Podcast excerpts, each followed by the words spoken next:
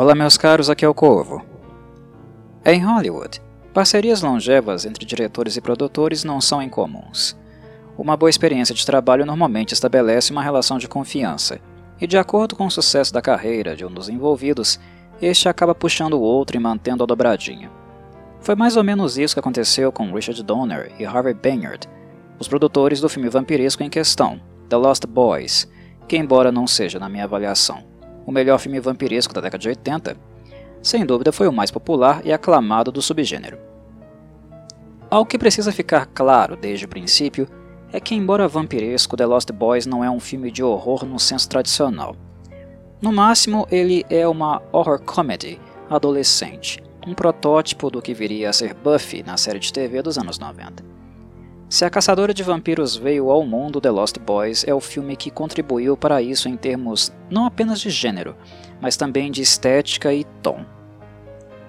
O fato de o filme ser leve não é algo assim tão improvável levando-se em consideração que ele foi produzido por Banyard e com algumas contribuições de Donner. Na verdade, é até previsível, visto que o forte de ambos não é o horror. Alguns naturalmente vão me questionar como assim, Corvo? Foram eles que produziram e dirigiram The Omen, a profecia, clássico imortal do horror. Sim, meus caros, foram eles. E embora The Omen seja um filme maravilhoso, ele é um ponto fora da curva na carreira de ambos. Para ser honesto, eu considero The Omen o melhor trabalho deles disparado, superior inclusive a The Goonies, em termos de roteiro e ambientação. Mas a verdade é que ambos não gostavam do gênero horror não se sentiam confortáveis com ele. Era na aventura e na ação onde Banyard e Donner ficavam mais motivados, e por isso The Lost Boys claramente tenta puxar a sardinha para este lado. Ele é um filme onde os produtores optaram pela segurança, apostando em algumas fórmulas já usadas em filmes prévios e com boa recepção. Originalmente seria Donner quem dirigiria o filme, Entretanto, ele recebeu uma proposta bem mais vantajosa da Warner Bros. para trabalhar no primeiro filme da série Little Weapon, Máquina Mortífera. O orçamento de Little Weapon era quase o dobro de The Lost Boys, além do fato de que Donner iria dirigir atores como Mel Gibson, Danny Glover, Gary Busey e Tom Atkins. Não dava para competir. Dito isso, ele já havia se interessado o suficiente por The Lost Boys a ponto de não deixar seu parceiro Banyard completamente sozinho na produção, fazendo algumas consultas. Se tivéssemos que eleger um produtor central, principal no filme, é justo dizer que o trabalho é de Banyard, mas há o dedo de Donner aqui também. A maior prova disso é que foi ele quem escolheu o diretor que o substituiria no projeto, o até então desconhecido Joel Schumacher. Sem querer ofender ninguém que aprecia o trabalho de Schumacher, só de ouvir o nome dele me causa arrepio, e no mau sentido. Infelizmente, eu conheci o diretor primeiramente com os trabalhos dos anos 90, onde os filmes Batman Forever e Batman e Robin foram os primeiros que vi de sua filmografia. Grandes decepções, por sinal. Simplesmente detesto aqueles filmes. Embora eu não pense que os dois filmes prévios de Tim Burton sejam as melhores encarnações do morcego da DC, os filmes de Schumacher não passam de uma versão caricata de seus antecessores. São muito inferiores aos filmes de Burton, e responsáveis por colocarem um herói por um bom tempo no limbo. Os únicos filmes que eu realmente gosto de Schumacher são Fallen Down, conhecido no Brasil como Um Dia de Fúria, e Booth, no Brasil chamado de Por um Fio estes são realmente muito bons. Já os demais que assisti não me apeteceram tanto. Felizmente, The Lost Boys não é tão desastroso como os filmes do Batman de Schumacher, mesmo que ainda seja tão simplório quanto. Schumacher é um cara muito preso à estética e não tanto às ideias. É um diretor que procura agradar com imagens e não tanto com a melhor retratação de uma trama interessante, inteligente e ousada. Isso significa que ele não é exigente com roteiristas. Bons ou ruins, ele é um tanto avesso a isso. Schumacher sabe filmar bem, mas não liga tanto para o conteúdo do filme desde que as tomadas fiquem bonitas e como ele deseja.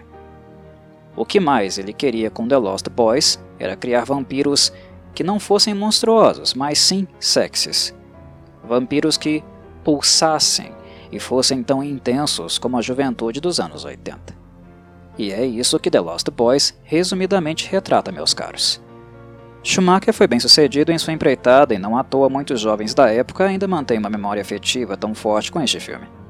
Ele não chega nem perto de ser o filme tão sensacional que sugerem que ele seja, mas ele é perfeitamente ilustrativo da juventude tempestuosa, livre e intensa daquela época. E em países onde a liberdade só estava começando a florescer, como no Brasil, tal sentimento certamente foi ainda mais forte e perfeitamente compreensível. O estilo das roupas, o jeito de falar e a trilha sonora são claramente um recorte de época. The Lost Boys é um filme que assistimos e em poucos minutos já conseguimos reconhecer que está calcado em sua era. É um produto da mesma e que se resume a ela. Por sinal, esta é uma característica recorrente dos filmes oitentistas. Eles possuem certa limitação no que diz respeito a dialogar com as gerações futuras, e normalmente são apreciados pelos mais novos em sentido retrô, vintage, por curiosidade ou por um espírito de busca pelo exótico. A série Stranger Things, por exemplo, triplicou o interesse da molecada nos anos 80. Mas antes dela ser a atração dos tempos recentes, a relação com o passado oitentista, no caso dos jovens, era outra. Os mais velhos sempre foram nostálgicos, enquanto os mais novos, curiosos. The Lost Boys não é um filme descartável se o seu objetivo é sentir a vibe daquela geração. E também relembrar a trajetória de um ator que mais tarde se tornaria relevante, que é o caso de Kiefer Sutherland, e de outro ator, que no caso era relevante, mas logo cairia no ostracismo, é o caso de Corey Feldman. Sutherland, muito querido no Brasil principalmente devido ao personagem de TV Jack Bauer, da série 24 Horas, não foi tão talentoso na juventude, mas demonstrava algum potencial. The Lost Boys não foi o primeiro filme que ele atuou junto com Corey Feldman, visto que ambos participaram do clássico eterno Stand By Me, Conta Comigo, adaptado da obra de Stephen King. Como naquele filme, Sutherland é vilão e Feldman, um dos mocinhos em The Lost Boys, embora seus papéis sejam infinitamente menos dramáticos. O reencontro entre ambos quase não aconteceu. Sutherland não havia se entusiasmado com a premissa do filme, mas logo mudou de ideia quando soube que a banda Inks estaria envolvida com a produção e participaria da trilha sonora. Fanboy, como Sutherland era, isto motivou o jovem ator a aceitar o papel. Já Corey Feldman, em 1987, enfrentava sérios problemas com a dependência de drogas. A amizade forte que ele criou com Corey Haim, neste filme, por sinal, levaria o segundo Corey também à dependência.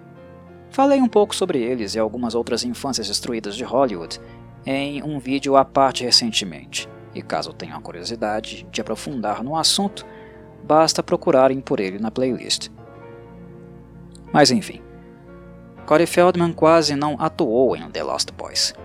Certa vez ele apareceu tão chapado de cocaína no set que Joe Schumacher ficou receoso que Feldman não conseguisse terminar o trabalho, que o deixasse na mão, e assim o despediu. Corey Feldman, no entanto, implorou por uma nova chance, prometendo que se manteria limpo e de alguma forma conseguiu convencer o diretor a dar-lhe uma segunda chance. Ele se manteve de fato na linha até a produção terminar, mas dali em diante os dois Corey embarcariam numa onda de abusos e degradação que terminaria muito mal. Honestamente, penso que Ren é carismático em The Lost Boys, para um iniciante de filme aventureiro. Ele nem chega perto do mesmo nível de carisma dos personagens de The Goonies, o melhor filme nestes moldes que Donner trouxe ao mundo mas foi o suficiente. Já Feldman não é nem sombra do que foi o Moth, o Bocão. Edgar Frog, interpretado por Feldman, e Alan Frog, interpretado por Jamison Newlander, são personagens muito caricaturais. Pelo nome deles, logo se nota a referência ao escritor do horror clássico, Edgar Allan Poe. Por sinal, Lucy, a mãe de Sam e Michael, recebeu este nome como referência à personagem Lucy Westenra, da obra Drácula de Bram Stoker. Mas, retornando ao assunto Feldman, eu particularmente acho a atuação dele bem forçada aqui. Honestamente, não me apetece. Eu lembro de Feldman em Friday the 13th, The Final Chapter, The Goonies e Stand By Me, devido ao evidente carisma que ele tinha. Mas com Edgar Frog, a sensação que tenho é que ele está tentando demais. É forçado e caricatural. Dito isso, minha crítica não é exclusiva a Feldman neste sentido. Joel Schumacher disse a ele que queria Edgar Frog como um personagem mirim que se parecesse com Sylvester Stallone e Chuck Norris. Sendo assim, o diretor então recomenda a ele que estudasse os filmes desses atores. Pelo resultado, o que posso dizer é que a coisa não deu muito certo, pelo menos na minha avaliação. Se Schumacher tivesse orientado Feldman para simplesmente fazer do modo que ele achasse mais adequado, talvez teria sido melhor, porque, embora já em fase de declínio na carreira, Feldman sempre foi um moleque agitado, imperativo e criativo. Talvez através da intuição, os resultados fossem melhores do que aqueles obtidos ao tentar se espelhar em dois machões dos filmes de ação. Do elenco, creio que não há mais alguém digno de nota. Jason Patrick, que interpreta o irmão mais velho de Corey Haim, Michael, tem um papel central na trama, mas não é tão simpático a ponto de nos interessarmos em demasia por ele. O Sam, de Corey Haim, por exemplo, acredito que apresenta melhores resultados. A personagem feminina, chamada Star, é bastante secundária e não foi feita para chamar atenção. Mas acredito que Jamie Gertz, que a interpretou, talvez se destacasse mais com um pouco mais de fala, um pouco mais de texto para ela. Tempo de fala, aliás, ninguém teve muito. O próprio Kiefer Sutherland, embora seja um dos vampiros centrais na trama, David, quase não tem texto para interpretar, e quando tem, os roteiristas o fazem repetir o nome de Michael 200 mil vezes. No caso de Jamie Gertz, este foi o filme de maior sucesso em que ela esteve envolvida. Em pouco tempo, ela se casaria com o empresário bilionário americano Anthony Hessler e não teria mais tantas preocupações com seu futuro em Hollywood embora ela tenha continuado na indústria até 2013, e depois disso se limitado a aparições em séries de TV. Como marido, ela se tornou empresária e cuida atualmente da administração do Atlanta Hawks, empresa esportiva onde ela é também coproprietária. Sim, meus caros, a star de The Lost Boys é dona de uma franquia de basquete da NBA. Como considerações finais, é imprescindível mencionar que The Lost Boys é um filme também atrativo em virtude do cenário. A região litorânea da Califórnia dá margem para ótimos shots e fotografia. A história de The Lost Boys acontece na cidade fictícia de Santa Carla, que na realidade é Santa Cruz. Durante o filme, fica explícito que Santa Carla seria a capital mundial dos homicídios, e é sobre isso que falarei na última curiosidade deste vídeo. No início dos anos 70 havia realmente um senso comum circulando na mídia que a cidade de Santa Cruz, a cidade real, era a capital dos homicídios. Isso aconteceu porque três serial killers, chamados John Linley Frazier, Herbert Mullin e Edmund Kemper, mataram 28 pessoas entre 1970 e 1973, todas na região de Santa Cruz.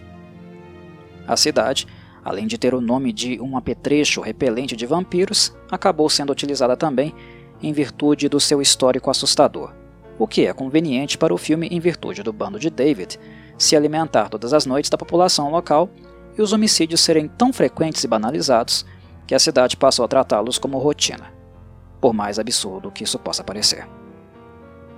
The Lost Boys não apela para a violência gráfica. Não há banhos de sangue aqui mas está implícito que David, Marco e os demais assassinam pessoas com bastante frequência, e as poucas cenas do filme onde vemos isso acontecer, a maioria não mostra os vampiros efetivamente matando, por sua vez não ocultam o fato deles sentirem um enorme prazer em fazer isso.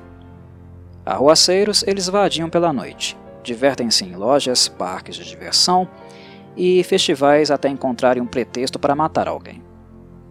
A maquiagem dos vampiros é minimalista, com máscara facial reduzida, uso de lentes e presas postiças, mas suficiente para captar o espírito maligno de David e dos demais. Um ponto positivo a ser ressaltado. No mais, aqui me despeço. Um terno abraço aos ouvintes e saudações corvídeas.